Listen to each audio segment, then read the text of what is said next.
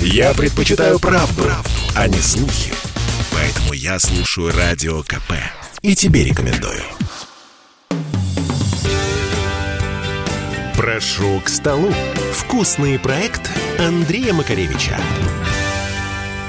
Привет, это Андрей Макаревич. Поговорим сегодня о традиционной японской кухне. Мало кому придет в голову готовить дома суши. Ну, разве что вы архитектор или художник в душе. На самом деле это интересно и в каком смысле поучительное занятие. Я не рекомендую вам использовать для этой цели нашу речную рыбу. Слишком много сегодня в ней паразитов. А в «Машине времени» в свое время играл Сережа Ковагоя, который был настоящий японец. Я у него прошел начальную школу японской еды. Когда мы с ним были на рыбалке, он всегда брал щучку пойманную и делал из нее сашими с помощью соевого соуса и васаби. В общем, никто из нас не отравился и, по-моему, паразитов не поймал. Тем не менее, не рекомендую рисковать. Из сырой рыбы я в первую очередь рекомендую лосося, потому что он наиболее свежий и проверенный. Тунец, который до нас доезжает, всегда у меня вызывает некоторые сомнения. Сколько он лежал замороженным и не размораживали его по пути, не дай бог. В общем, я обхожусь без тунца. Что можно взять еще? Гребешка. Э, можно взять краба или креветку и сырую, и отваренную. Да вот, собственно, и достаточно, наверное. Но если очень хотите, можете взять икру морского ежа. Сейчас морской еж продается у нас. И я бы не стал связываться с рисом. Эта икра вкусна сама по себе. Наибольшую сложность и интерес представляет приготовление риса. Рис сюда годится не всякий. Длиннозернистый зернистый рис э, типа басмати э, для суши не подойдет. Нужен клейкий и круглый рис, который хорош для ризотто. Э, я брал обычно арборио.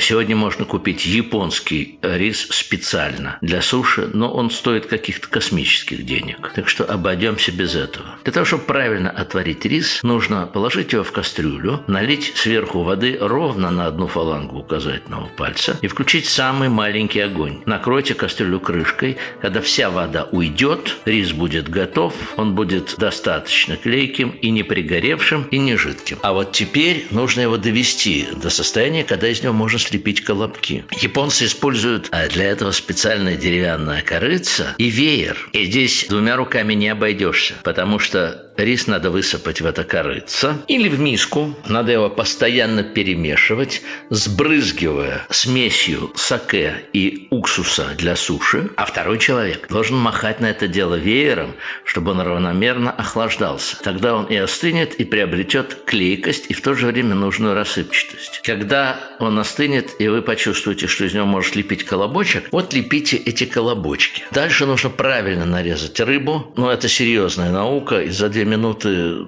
вряд ли я вас научу. Во всяком случае, должны быть ровные и одинаковые кусочки филе. Гребешок можно взять сырым, краба и креветку я бы отварил. Дальше вы кладете крохотную крошечку васаби на готовый колобок, а сверху кладете кусочек рыбы. Если вы хотите сделать роллы, вам понадобится специальная циновочка и морская капуста нори. Впрочем, она везде продается. Она раскладывается на циновочке, потом аккуратно туда выкладывается рис, потом в середину вы можете, вы можете импровизировать. Слушайте, туда идет рыба, морепродукты, сельдерей, огурец, мягкий сыр, да все что угодно. После этого надо будет намочить края морской капусты и свернуть очень плотную колбаску, которую потом режете острым-острым ножом на цилиндрике. Это тоже интересная штука, и опыт приходит не сразу. С первого раза у меня ничего не получилось, они были кривые. Впрочем, на вкус это не влияло. Употреблять с разогретым саке, обмакивая соевый соус, разведенный тем же саке. Вам понравится. Привет, это был Андрей Макаревич. Прошу к столу. Вкусный проект Андрея Макаревича.